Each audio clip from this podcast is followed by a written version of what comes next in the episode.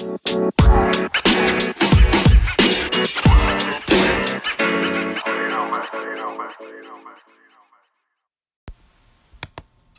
it's Renald. Welcome back to the show. Quick Talks with Renald. This week's guest, I got my guy, Se7engeez, one of our favorites. For being here, man. Uh, you know, just let them know who you are. What, what do you do?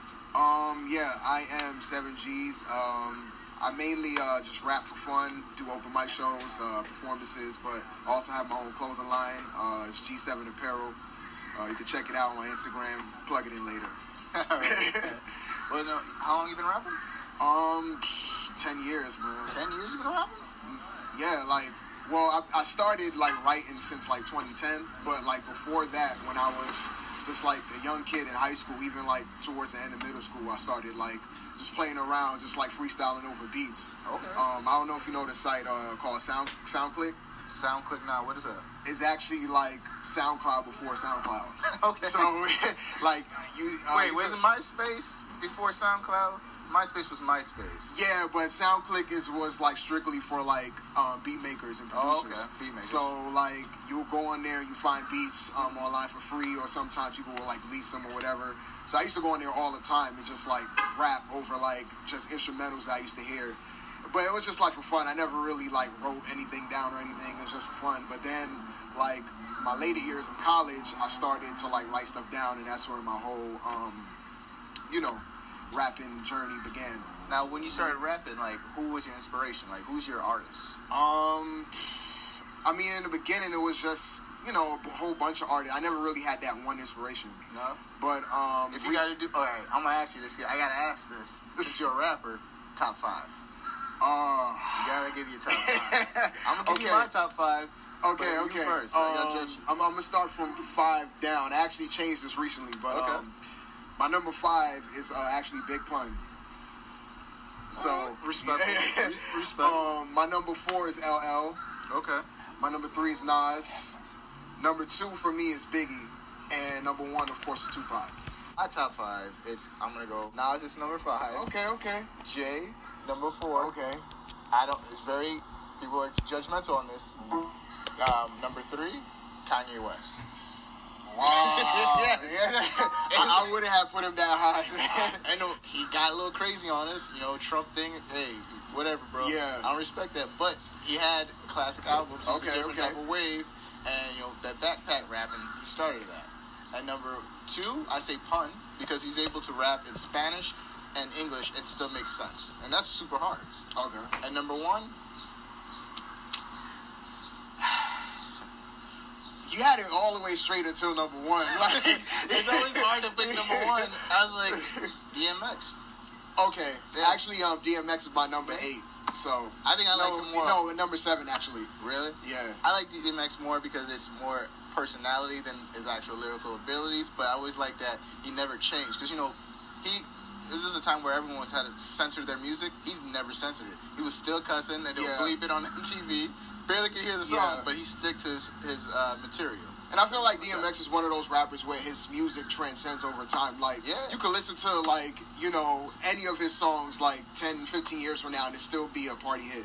Exactly. Still be a club hit. So, Up in yeah, yeah. Everybody would just go crazy when, once they hear a DMX song. Now, when you started uh, performing, like, when's the first time you ever got on stage? Um, actually, four years ago, Four at years? uh, Jeanette's other show. Um, Oh, in West Palm. Yeah, Lyrical Inc. Um, actually, that story is crazy because What got you Um, out there? Um, basically, it was just. I mean, I remember going to Lyrical Inc. the first time um, back in February of 2014, and I never seen anything like that before. That was like my first time going to like an open mic with like spoken word poets. So I was like, man, this is like nuts. So um, a couple months later, I was like, you know what, I'm gonna do it. So when that show came, I was like, I'm gonna perform. So before the show started, I was like super nervous because I was like, oh, I was kind of like the, the nervousness was getting to me, and I was like, It's a big crowd. It's a very, but there's a very supportive crowd. yeah, yeah. So I was very nervous. I was very scared, and actually, I didn't even. I was actually gonna change my mind and not do it because like the nerves was getting to me. Um, but then there was this other girl. She was performing for the first time, so she told me, hey, if you put your name on the list, I'm gonna put my name on the list too. And a girl, okay, so Yeah. a girl got him on. Ladies and gentlemen, you hear him. A lady, a girl got him to perform. Ladies, and um, got at the very power. last minute, man, I put my name down first, and the rest is history from there. All right, man. Uh, when it, after you, how did you feel? Obviously, you were nervous when the first time you performed, but when you got off, how did you feel? Like, I actually felt I can't really remember, but um, I felt like relief. Like whew. I always feel like that after you know I perform. It's kind of like you know before you go on stage, it's kind of like before you ride a roller coaster. Like you're waiting in line, you're like the I do not do heights. butterflies. Butterflies get in your stomach. You're like all antsy and all nervous, and then when you get on stage, it's like once you- you're actually on the ride at that point. So everything is kind of like calmed down a little bit, and then afterwards, it's kind of like, whew, like it's over, you know. So I, I remember feeling that way.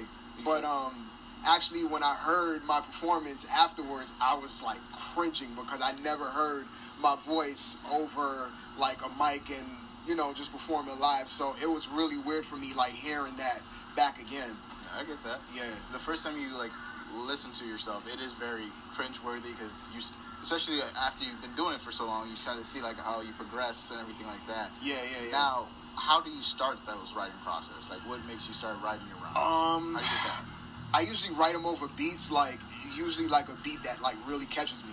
So like I'll listen to the beat over and over again, and like even after like I turn the beat off, it'll like just still be in my head. So sometimes I will kind of like tackle it like. Um, you asked me before, like, who are some of my inspirations? Um, some of my inspirations are like Drake, um, Earl Sweatshirt. Um, this is rapper called Ross Dilliams. I don't know. Yeah, he's an underground dude. Um, him and um, Sir Michael Rocks.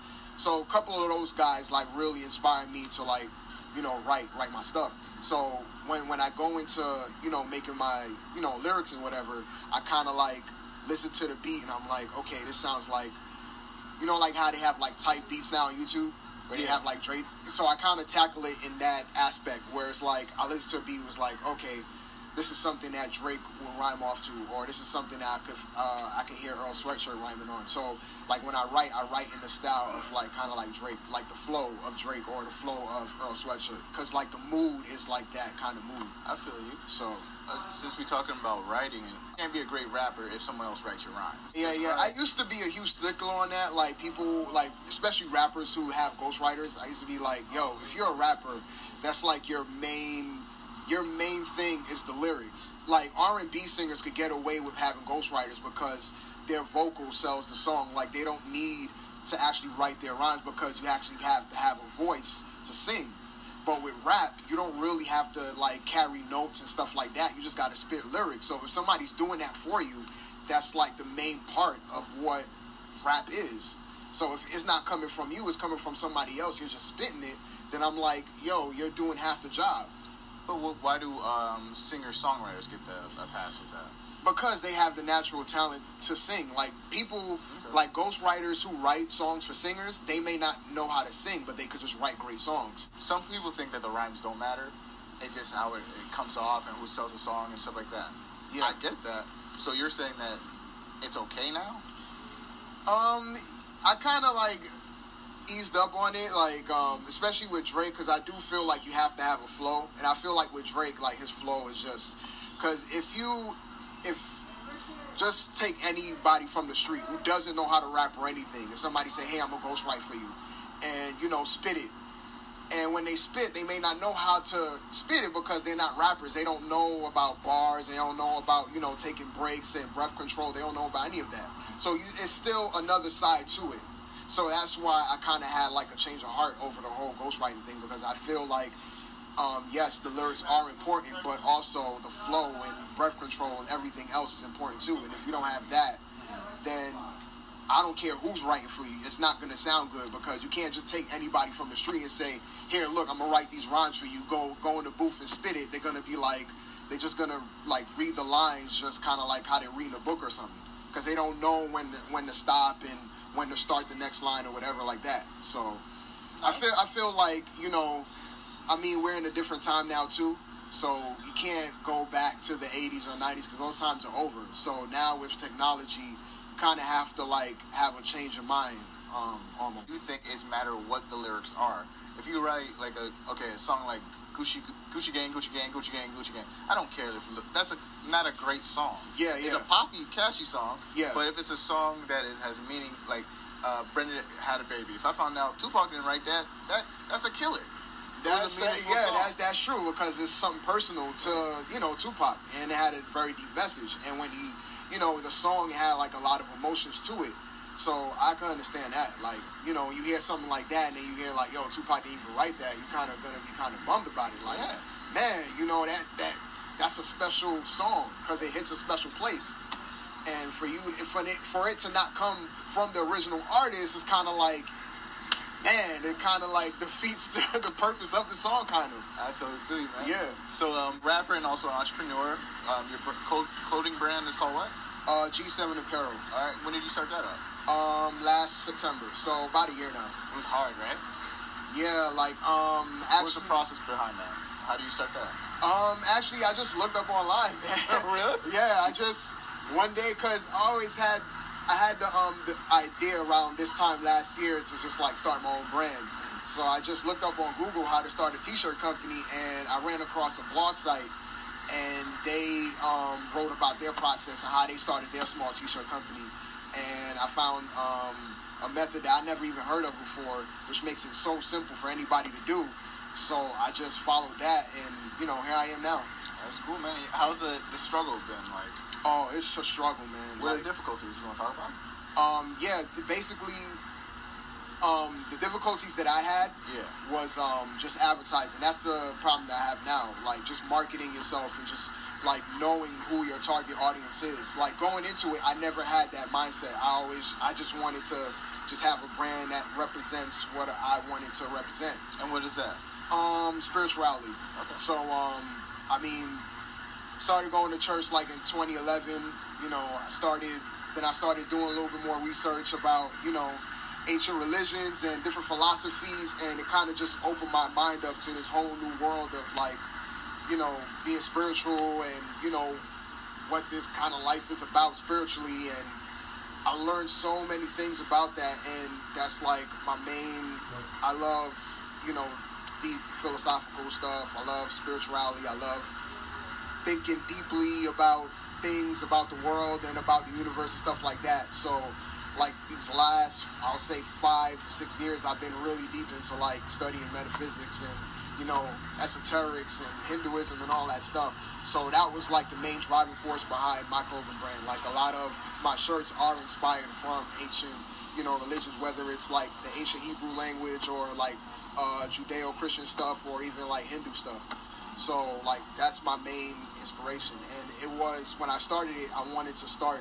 Um, I wanted to like actually like display my spiritual journey on a canvas, which is you know a T-shirt or any kind of product. I, I felt like that was like a really unique thing to do, and I wanted to basically like tell my spiritual story through art. So That's very positive, man. Yeah. I like that. And you've been feeling like you've been able to put that out there like that? That Yeah, message? yeah, yeah. For the most part, um, I actually like kind of like changed certain things around. So it's still about that, but it's also about just finding that inner, just reminding yourself that you have a God within you. Like it's not out there, it's not in the sky, it's not somebody that's gonna come and save you. You gotta save yourself. And I just basically want to remind people that you know you have, you are, we are all gods because we are all created God's image, and believe in that.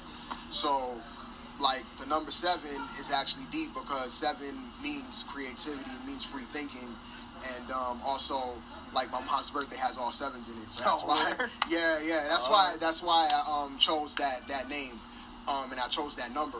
Um, so se- the number seven is a very spiritual number, and I just basically wanted to like create something to where it could motivate people and it could inspire people to say, hey, look, you got a greater power inside of you. You know, you don't have to follow behind a popular trend. You don't have to even follow behind a popular ideology. You know, you have we all have unique minds. Um, we all are created with different thoughts and having different thoughts, and we could basically do what we want to do. You don't have to listen to anybody to tell you, you know, how to live your life. You know, if you feel like you want to create something that's unique, go and create it. Um, so that's basically what it's about. It's basically about you know reminding people that you have a true gift. Everybody has a true gift, and just share it with the world, man. That's dope, man. All right, man. It was nice talking to you, man. Thank you for being on this episode. Really appreciate it. Um, talk about your uh, website. What, what's the name of your website? Uh, G7 Apparel. So it's G S E uh, V E N hyphen apparel.com. I didn't tell you about uh, your um, your Instagram and Oh yeah, Instagram seven G's um, S E the number seven E N G E E Z. And I, I just want to go on, go off on a little tangent about that. Everybody's like, "Why you put the number seven between?" It's an artistic choice, man. I put that as an artistic choice. People get on me because it's like, "Well, why do you put the number seven in between?" Because people get confused; they don't know how to pronounce it. So it's actually seven. But um, yeah, I was a little confused too. yeah, he's. You I see? like it though. Yeah, I respect it. Look, there was a movie that came out years ago with Morgan Freeman I called seven. seven. and it has the number What's seven. in the box? it has the number seven in, in in the word. So I'm like, if they could do it, why can't I do it? Hey, man, do whatever you want to do, man. Just like you just said. Yeah, yeah. All right, guys. Thank you again, man, uh, for being my guest. This is Quick Talks with Renald. Later. All right, man.